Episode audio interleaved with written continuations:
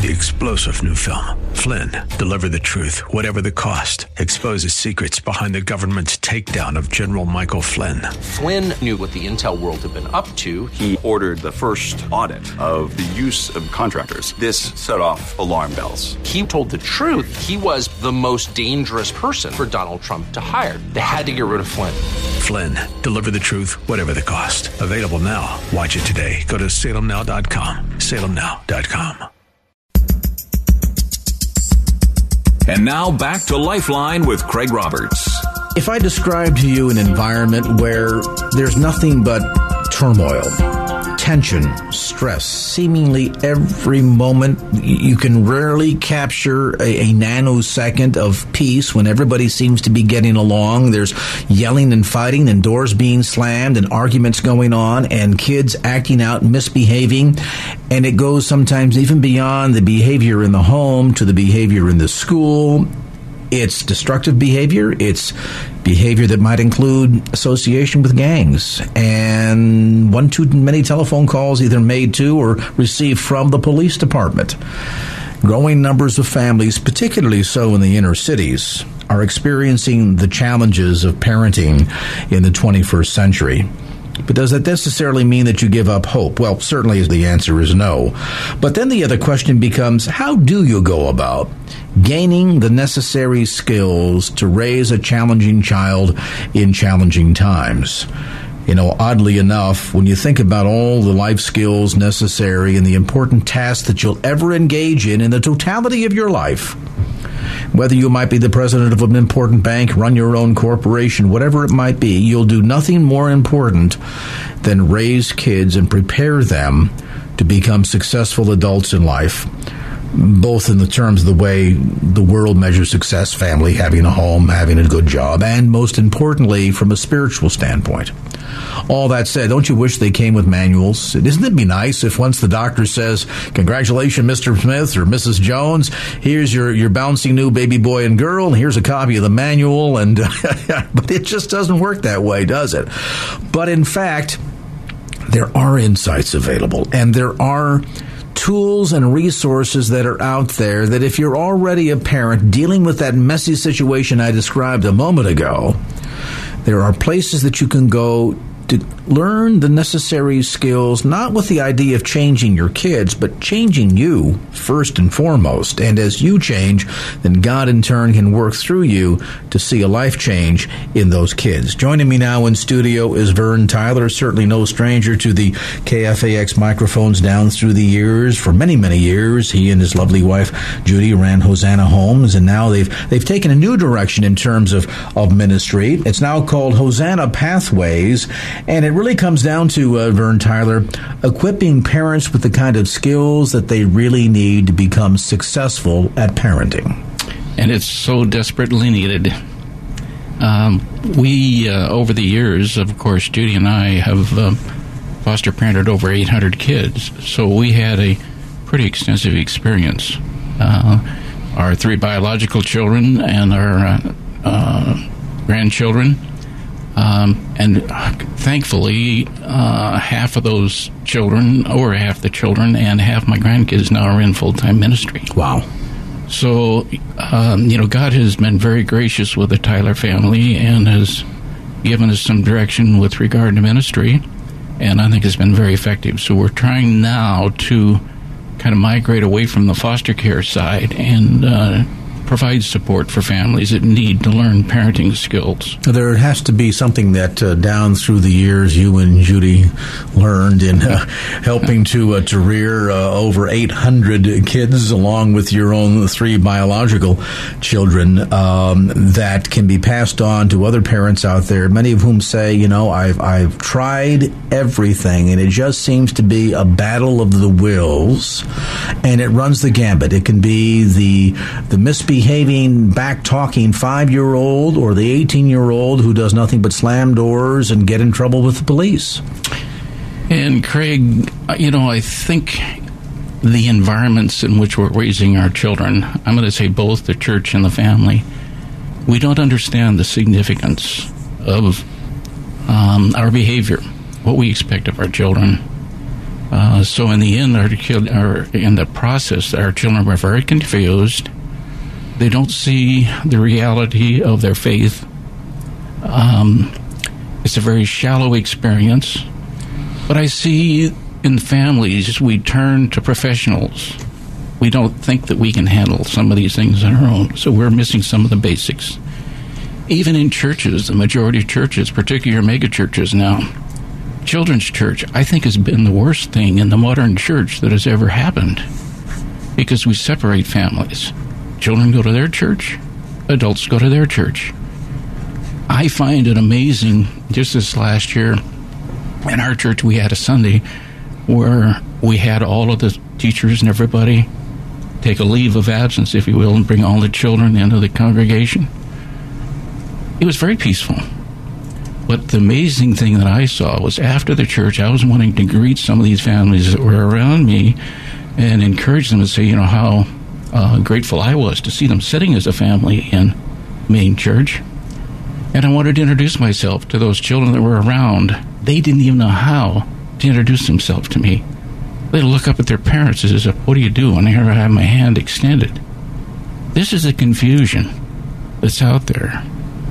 These are the things that when we wonder why seventy, eighty percent of our kids leave within a short period after graduation, um, because they're not invested. They have not experienced something. Well, and there's a point, too, that you make. You you made comment a moment ago, Vern, about uh, uh, the notion of what, what we as parents expect of our children. And if, if I were to poll everybody listening right now and say, you as mom, you as dad, what do you expect of your children? They would come off with a laundry list immediately.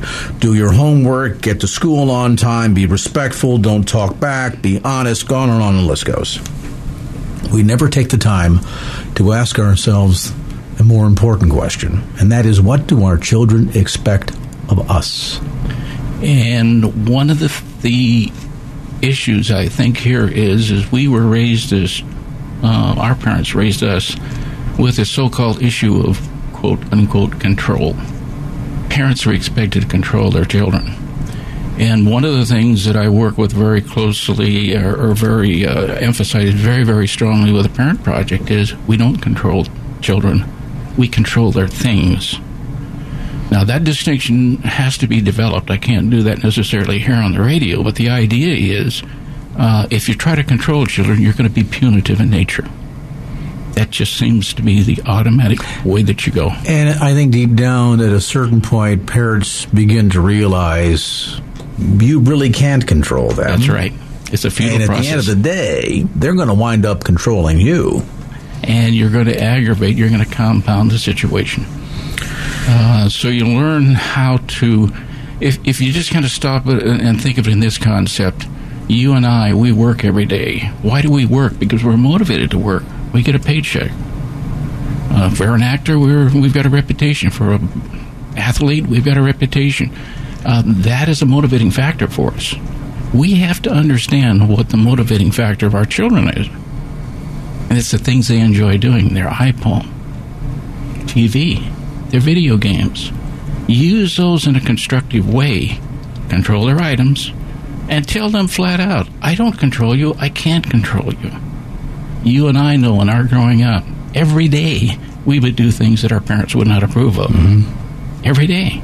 Our children are no different. So we've got to understand the nature of our children, and we have to understand that we cannot control them. We can influence them. And that's what we work at.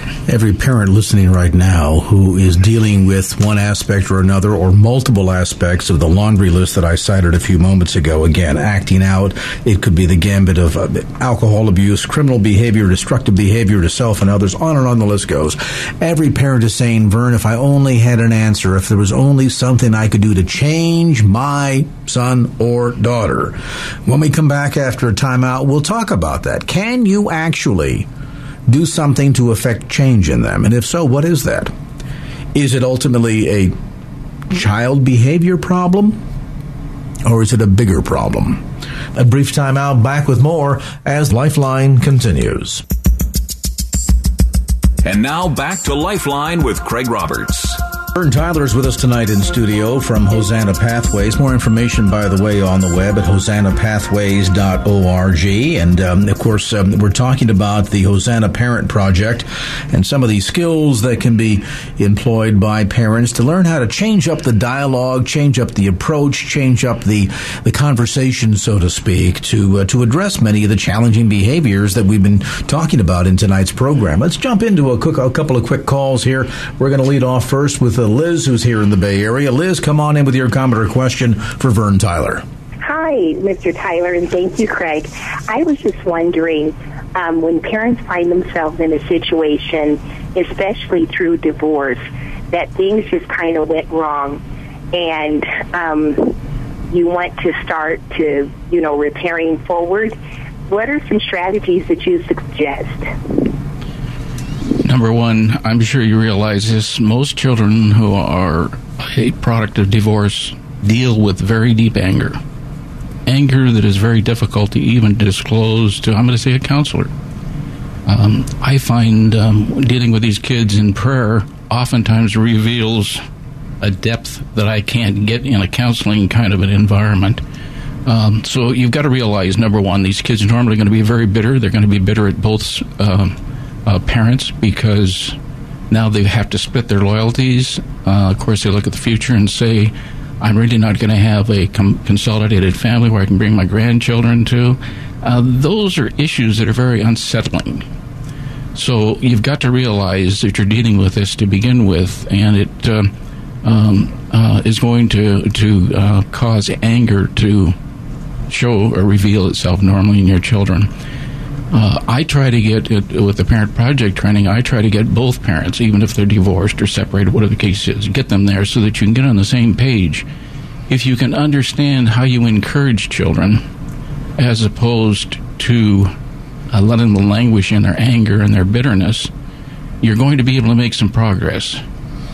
But it's rather unlikely to see any progress if you don't take some of these constructive steps.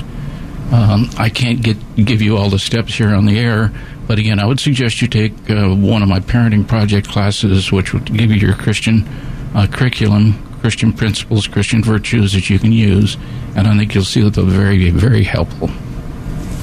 Okay, and so going online, um, I'm sure that there's information. Are they kind of like regular classes that you offer? Uh, they're twelve hours of classes, uh, and they're three-hour classes, uh, sixteen units of training uh, in twelve weeks of three hours of training. And what part of California are you in? Uh, right now, the only place we've got classes in is at Neighborhood Church in Castro Valley. Uh, every other month, I do a class there. We do classes with other churches in, in the ten Bay Area county here. But right now, I'm not. I don't have anything scheduled with any of the other churches. This might be a good reminder to you if you're attending a, a church here in the Bay Area. Talk to your pastor, ask him if he would help sponsor the Parent Project class, and uh, have him get in touch with me, and we'll see what we can do for you. Your work is very needed, and thank you very much. And Craig, you're still awesome. All right, thank you, Liz. Appreciate the call. I have to laugh. You mentioned about, uh, well, you have to commit yourself to twelve weeks. I'm thinking, well, most parents understand they're committed for at least eighteen years, and in this generation with the boomerangers, uh, they end up coming back, and so sometimes eighteen years turns into thirty, well, maybe longer.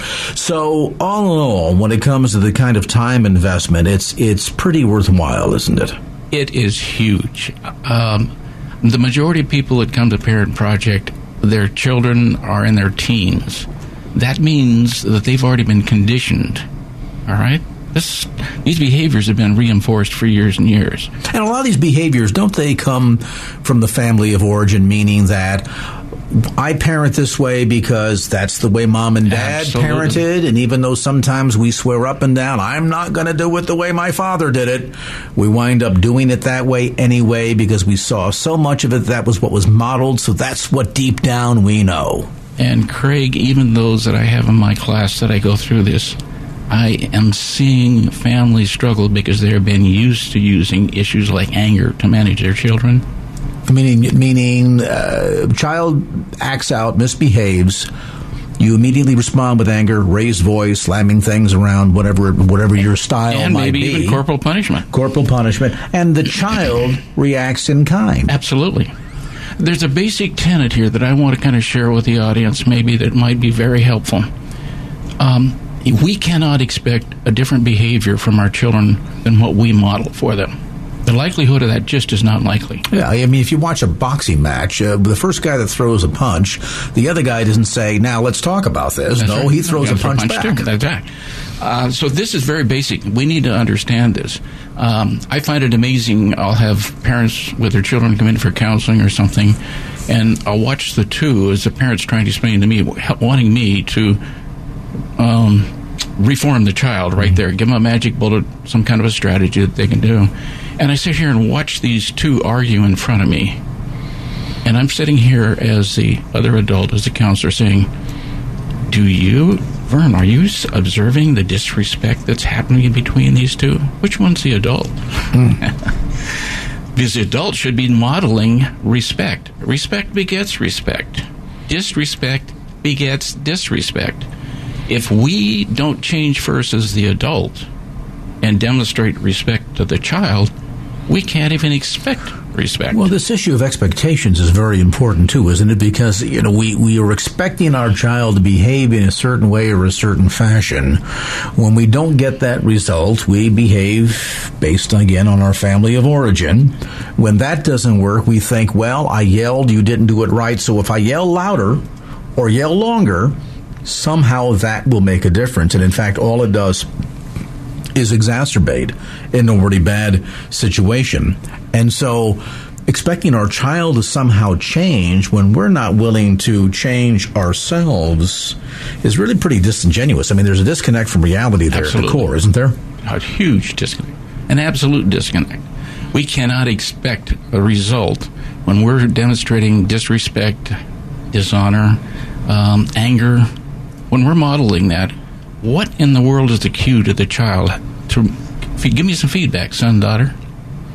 You're going to go to the same level, mm. the same decibel. In fact, it's going to accelerate. It's even going to get further and anger further. Anger begets anger. Respect begets respect. Disrespect begets. So we, as the family leader, have got to understand a very basic concept. Um, now, one of the other things you talked about, expectations. I, in counseling with families, will... Well, you know, the family want to see the kid change, but they don't believe that he will or she will. So if you in your heart don't believe, then how are you going to react to that child? With, are you going to really give them a real, a genuine expectation? I can, I expect you to son, change, son or daughter. No.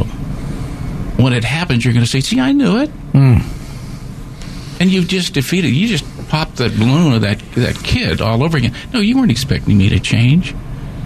And again, you're just, we're not going to move off this anger, this contentious, this environment of hostility. Uh, and that's where our families... So, so when someone comes to you and says, you know, my child has a behavior problem, the bigger issue is this isn't a child problem. This is really a familial problem. Or an adult problem. Because our, we as adults are the head of the family. We set the leadership role. And if we don't provide that leadership role... Um, I'm going to say in ninety-eight percent of the cases that I deal with, and I deal with, I've dealt with a lot of them in my life, it's an adult problem. Mm. It's not a juvenile. And do you see ongoing repeat patterns of behavior in the way the parent and child are relating to each other? And by that, I mean, you know, we, we, it's not... I know that it happens, but it's probably more frequent that a child begins acting out at a younger age and it just grows worse. They're not always no, absolute perfect angels and then turn eighteen. It can happen.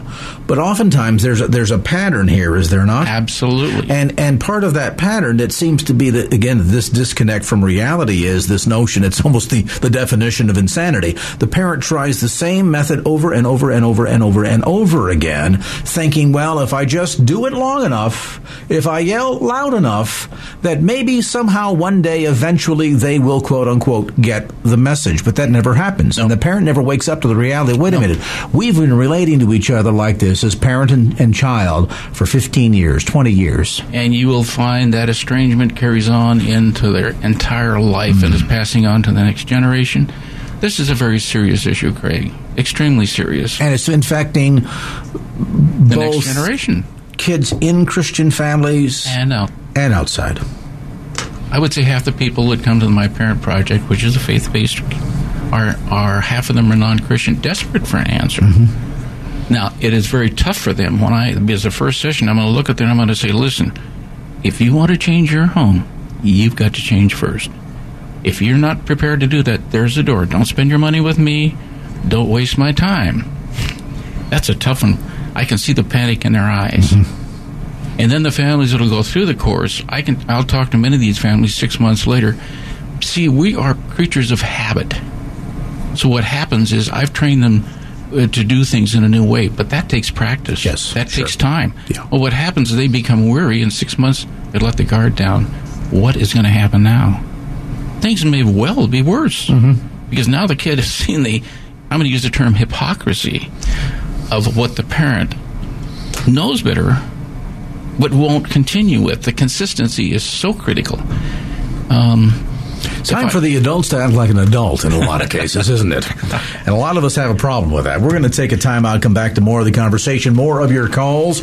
We've got Vern Tyler with us in studio today. He's with uh, Hosanna Pathways and um, the uh, Hosanna Parent Project. By the way, you can get more information on the web at hosanna pathways dot org. That's hosanna pathways dot org. Also, the hosanna parent project dot org. Both will get you roundabout to the same location to find out information. Information about having a series uh, taught in your local church, or again attending uh, the classes that are being made available right now at Neighborhood Church in Castro Valley. Also on um, the phone at eight four four, K I D H O P E. That's eight four four, K I D H O P E, or again hosanna pathways dot org. A brief time out, back with more as Lifeline continues. And now back to Lifeline with Craig Roberts. All right, we're coming back to the conversation. Vern Tyler with us today from the Hosanna Parent Project and uh, Hosanna Pathways. Again, more information on the web at hosanna pathways dot org. We're going to get back to more of your calls. We're going to go to Rob in Vallejo. Rob, good afternoon. Come on in with your question for Vern Tyler. Hi, uh, Mister Tyler. Uh, thank you for your time. Uh, Craig, uh, I love listening to you. you. You bring on a lot of good stuff. Uh, Mister Tyler, Um, I'm a forty-year-old dad, a little background. I, I came from a violent home. Um, I suffered incest and rape, uh, but I have three children. One was just born uh, a couple weeks ago, and I have a seven-year-old and a five-year-old. Uh, my seven-year-old's a boy, and he's a pretty good boy. Um, but I'm having problems with uh, my five-year-old little girl. Um, she's uh, a little bit more mischievous, and... Uh, But she's a beautiful little girl, and I love her. Um, but I, you know, going back to, you know, how we were raised and, and how I was raised, I was raised um, in a lot of anger. Uh, my parents um, suffered addiction problems, and uh, a lot of that stuff came back to me as a child. And, uh, and I see myself as a parent now. Sometimes uh, I can get into the mold of my dad, who, you know, was a quiet man. Except for when you made him upset, then he got real loud and real angry and real violent. And uh, and I, I noticed those tendencies within myself, but, you know, I curb them to the best of my ability.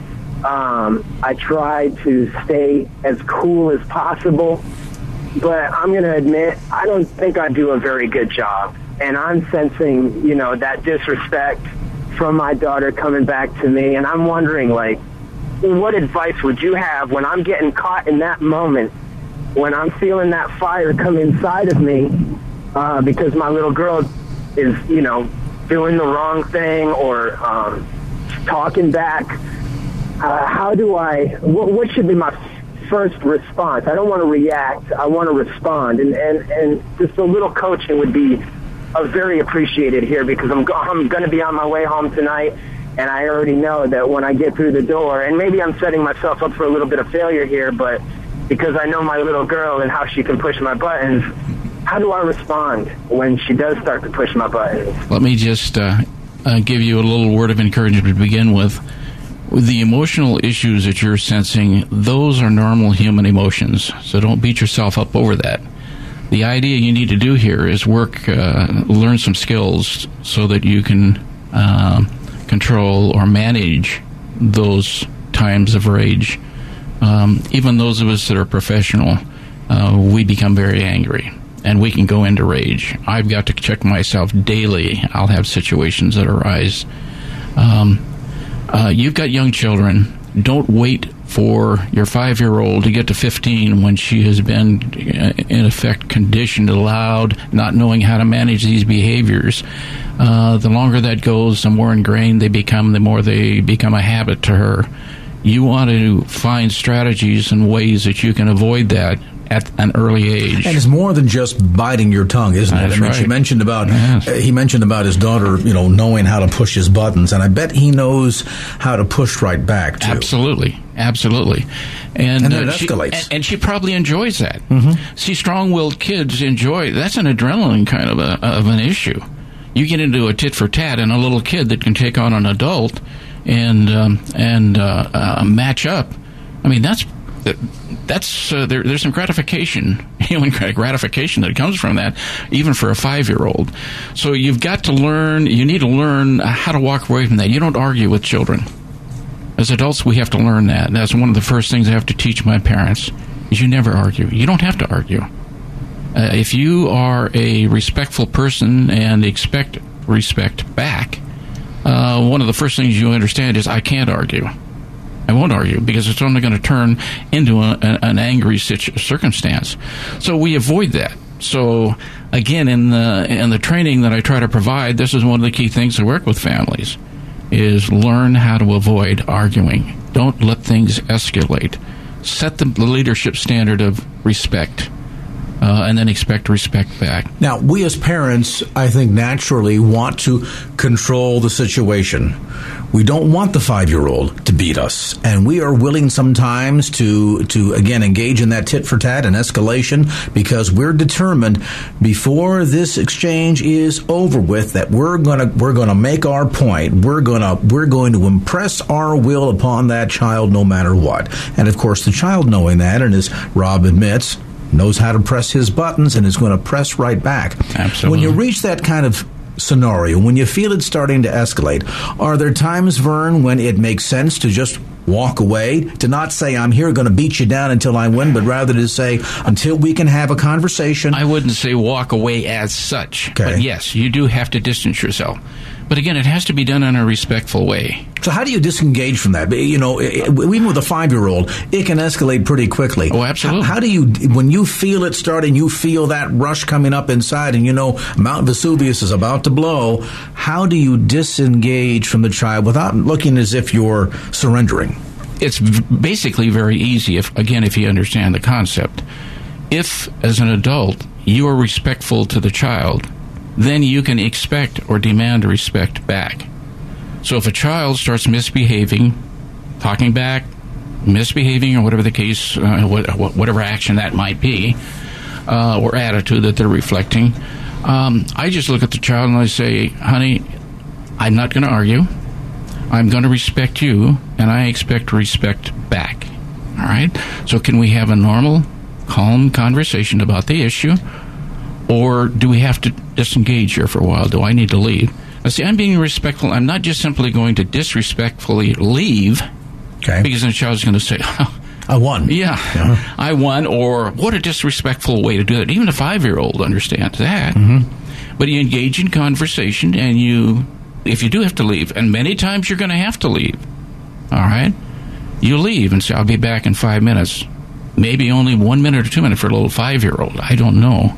So you're going to, to separate, and you come back and say, honey, can we have, now have a good discussion, or do we still need to take some more time? And meanwhile, that's got the child beginning to think in terms Absolutely. Of reprogramming the behavior, because that's they think, right. well, wait a minute now. I used to get satisfaction. His daughter probably gets some satisfaction out of pushing his buttons. Absolutely. Now all of a sudden, well, I pushed Daddy's button. See, that's part of Daddy the motivation. Daddy didn't respond.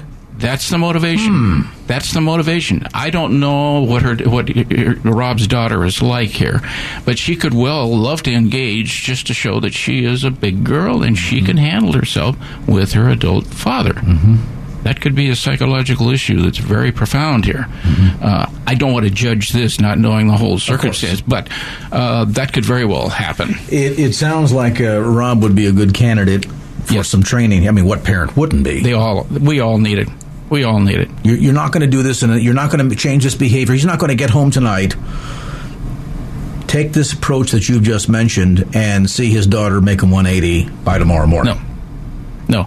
And see, we got to do this. You have to be committed to this, don't you? That's right. The commitment, the long term, and you've got to model it, and you can't wink at it. See, I'm not going to I'm not going to take this challenge on now. No, no, you've got to be consistent. When they're when our kids bump us with disrespect or bump us with inappropriate behavior, gently bump them back. Honey, we don't do that, remember? Mm-hmm. That shows disrespect. That's not a righteous behavior. Use righteous. How many times do we ever hear anybody ever use the term righteous behavior? For no. those of us in the church, this should be common. And is it important for both parents to be on the same page? Absolutely. Because if one is taking this approach, and yet mom still acts out and screams and yells, well, every kid knows if I don't get my way or satisfaction with one parent, I run to the other one. Well, and if it's, if it's an adrenaline thing, you're going to go where you can have get your adrenaline rush. You're going to go to mom. Of course. Now, you've got a number of factors that play into this. So it's very complicated, but yet it's very simple. All right. I, I hope at least to some uh, minute degree that's been of some help to you, Rob. Yeah, it has been, and, and whatever information I could get as far as the church in Castro Valley, uh, where you are offering classes. Um, They're doing classes at Neighborhood Church in Castro Valley, and you can go to hosanna pathways dot org to get more information. The podcast will be up tonight, too, as well, and you can always recapture tonight's broadcast on our podcast. The other thing they can go to is the Parent Project uh, website, which is w w w dot parent project dot com. And uh-huh. all of the classes, now I'm the only one that I know of in on the West Coast that's doing the faith-based parent project. The others are secular. But you'll see all the classes on that uh, on their uh, website, and you can register from their website, too. Uh-huh. Rob, I look forward to meeting you, buddy. All right. Thanks for the call, Rob. We're going to take a brief time out. Back with more as Lifeline continues. And now back to Lifeline with Craig Roberts. Thank you, sir. Back to more of our conversation. Vern Tyler is with us tonight in studio. Uh, Vern and his wife, Judy, I guess long about in the nineteen seventies, first got involved in foster parenting. Mm-hmm. And that went from uh, a career in banking, as I recall, right, right. Uh, to uh, now foster parenting kids, over eight hundred to yours and Judy's credit. And, uh, and now taking a lot of that experience that you have, and, you know, for the listener, you talk to a guy who who's successfully raised not only three of his own biological children who were all involved in, in full-time ministry, but also touched the lives of eight hundred other kids that they helped raise. You think, I'm about to hear from an expert. So with that in mind, he's sharing some of the insights. We're talking about um, the um, uh, parent project and uh, changing behaviors and patterns of, uh, of the family of origin and giving you the kind of skills necessary uh, to change the direction of your child's life and the entire dynamic within the family. Back to more of your calls. Misty in San Francisco, come on in with your comment or question for Vern Tyler.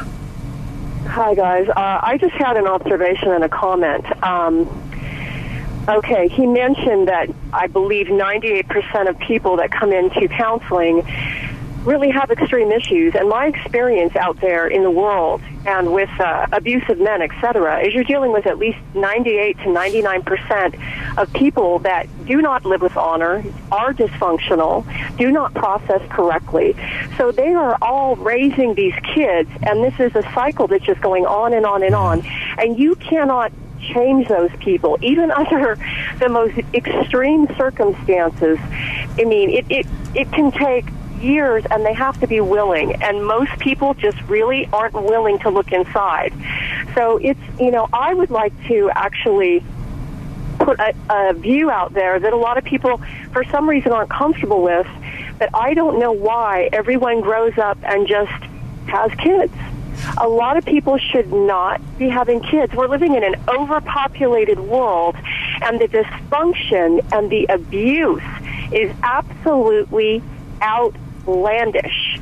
And that is what is being Misty, Misty, Misty, can I interrupt you here for a little bit? I think I understand where you're coming from. That's a frustration I think that we all share. Um, but as a human being, a person of faith, I've got to have hope. Uh, and I've got to try to change my world in a positive way. And that's what I'm doing. Uh, now, let me just kind of re- uh, reinforce, if you will, one of your points that you made is that people don't want to change. That's so true. And uh, these parents, uh, you know, we've had a couple of calls in here today. I can hear these parents, yeah, they would like to change, but the real question is, will they change? Do they have the will to change? Uh, we can't control people. I can't control people. I can give them information. I can lovingly share with them and encourage them and nurture them. And I hope that they pick up some pointers, pick up some help that will help them, not, not only themselves, but the next generation, well, their families. And there's, and there's a fundamental point that I think you're both making here. Number one, I, I, I certainly concur with Misty, and I think a lot of us out there, we we see parents, you know, whether we right. read the stories about what's going on in a family, or we watch them, you know, at, at the store and the way that and the I've kids cared are for eight hundred of those kids. And you think to yourself, whatever made that person think that they want to get together with, with a, a member of the opposite sex and procreate? There there ought to be a, you know, a law. That said, it's going to happen. Yes. You're not going to stop them. You're not going to ever get a point in society that says you have to have a license and pass the test to pre-qualify you for as parent. I mean, maybe in some societies someday, should uh, should Jesus tarry, that that might be the case. But at this point, the reality is, yes, bad people who come from bad families grew up to be bad parents and raise bad kids, and the cycle and the process repeats. All of that said, many of these parents that you run into start the dialogue with, help me change my child. But that means you got to change first. There's the key. And this is, I think, part That's of what, what, Misty what Misty is saying. Misty, you're right. Yeah. It really starts with the parent having to change first, because they're kind of the initiator of the problem. And again, I want to be fair to parents out there. I know there are some parents out there yep. that say, well, wait a minute, well, I'm a pastor. We've done all the right things. We've loved our kids and given them everything and tried to teach them all of the uh, the proper things, and they still went awry. And it happens because we all have free will, mm-hmm. and we're going to make choices, mm-hmm. and we're not always going to make the right choices. Mm-hmm. But you also need to be equipped the skills necessary that can help you change some of that direction and dialogue. And you know what? Some parents are going to do their best, and they're going to go to a, a program like this, and they're going to learn the skills, and they're going to change things, and the kid's still going to wind up in San Quentin. Yeah. Yes.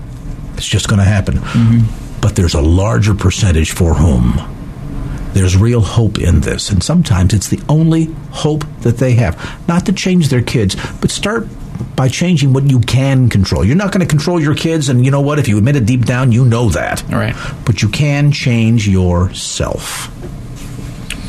And help your kids change mm-hmm. by changing yourself. Misty, great questions, great comment. Appreciate it. Appreciate the call tonight, Misty. As we wind down our time, we've touched on, I think, some basic principles here today. There's there's so much deeper that we need to go to. I'm struck by the fact that uh, uh, in one community where the Parenting Project was put to use, the police had reported that they had received in a one-year period of time from fifteen families that got to be the familiar addresses, that the police had received eighty-seven phone calls from fifteen families. Now, that's an average of like six phone calls from each of these families with domestic disputes and issues going on, the child misbehaving, you know, my son stole my car, my he hit my wife, that kind of stuff. These families in this community, these fifteen families, went through the Parenting Project, and then they began to apply the skills that they had learned in changing themselves. And from the police department one year later, here are the results. A year before, eighty-seven phone calls to the police from fifteen families. One year later, the same fifteen families, four telephone calls to the police department. Now that says to me that there was something yes. that changed. Yes. And so I think it's it's indicative of the fact that there is hope out there. The change begins with you as a parent. And to learn those skills, again, more information available at hosanna pathways dot org. That's hosanna pathways dot org. There are classes right now taking place uh, here in the Bay Area at Neighborhood Church in Castro Valley. If you'd like to call and say, wow, we need this in our church. How do we get it going? How can we get plugged in? Go to hosanna pathways dot org or call eight four four, K I D, HOPE. That's eight four four, K I D, H O P E. That's going to do it for this edition of Lifeline. Thanks so much for being with us. And if there was anything you heard on today's show that you'd like to hear again or share with a friend, grab a copy of the Lifeline podcast. Simply log on to K F A X dot com. That's K F A X dot com for the Lifeline podcast. Our producer is Wanda Sanchez. I'm Craig Roberts. Till next time round, remember, just don't keep the faith. Get out there and share it and make it a great evening. So long. Opinions expressed in the preceding program do not necessarily represent the views of the ownership, staff, or management of K F A X. Copyright Salem Communications, all rights reserved.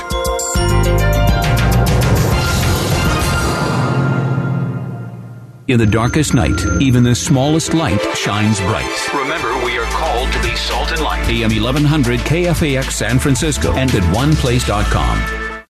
Three-star General Michael J. Flynn, head of the Pentagon Intelligence Agency, knew all the government's dirty secrets. He was one of the most respected generals in the military. Flynn knew what the intel world had been up to. He understood its funding. He ordered the first audit of the use of contractors. This set off alarm bells.